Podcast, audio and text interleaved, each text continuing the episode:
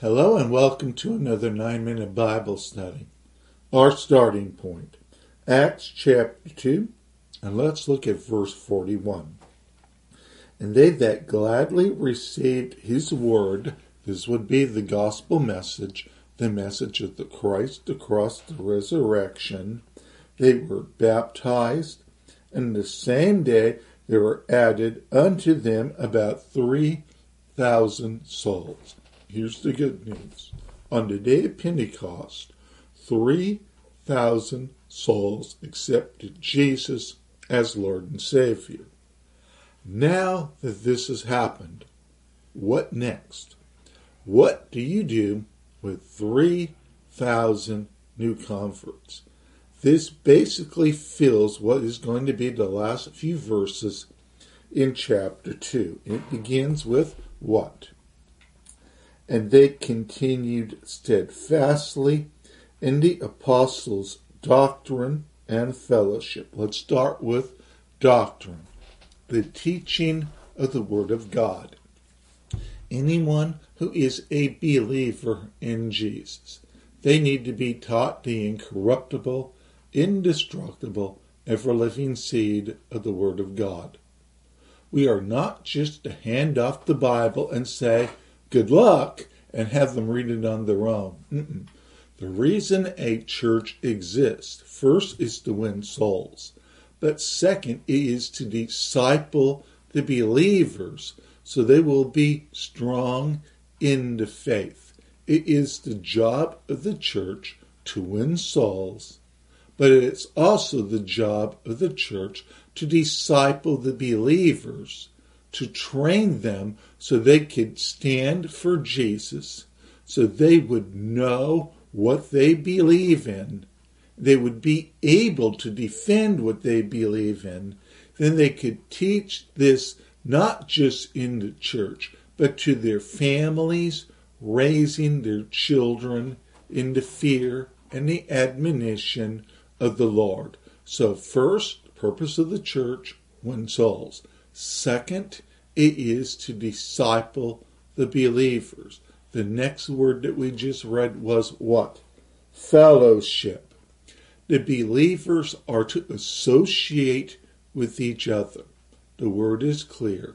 Forsake not the assembly of yourself together with other believers. From moment one, the believers gathered together on a regular basis, and they had fellowship one with another. This is not a suggestion. This is something that must be done. I'll make this clear. Everyone who's watching, you must be part of a local church. Not just part. You must have fellowship with those in the church. You must allow those who have been placed in authority to teach you the Word of God. You need to work together with the rest of the believers. Yes, have a good time. Enjoy each other's company. But you need to be in a fellowship relationship with other believers. God did not call the believers to be hermits, getting their word only through the internet. He has called you to assemble with other believers in the local area so that you all may know the gospel message, so you can have someone to help you in your Christian walk. The next part was what? In breaking of bread. Let's call this the table of the Lord. Jesus, when he said, do this in remembrance of me, he really wasn't joking. In reading about early church history, when they brought charges against some early Christians in the first century, they listed the charges, and one of them was taking part in a simple meal. So yes, we can start connecting this to the Lord's Supper. The Lord's Supper is an identifier that we are believers in Jesus. Just like Baptism identifies us as new converts. Communion really identifies us as continuing believers, that we believe in the shed blood of Jesus and the broken body of Jesus. Again, where did this take place? In church.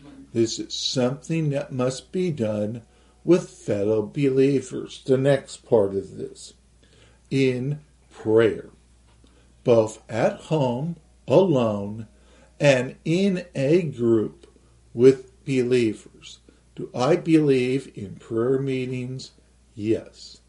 The believers have been called to pray with each other, be it the general prayer meeting, be it the laying on of hands for the healing of the sick, be it gathering at individual houses under the authority of the church to pray. And yes, individually, alone. The more we pray, the stronger we are.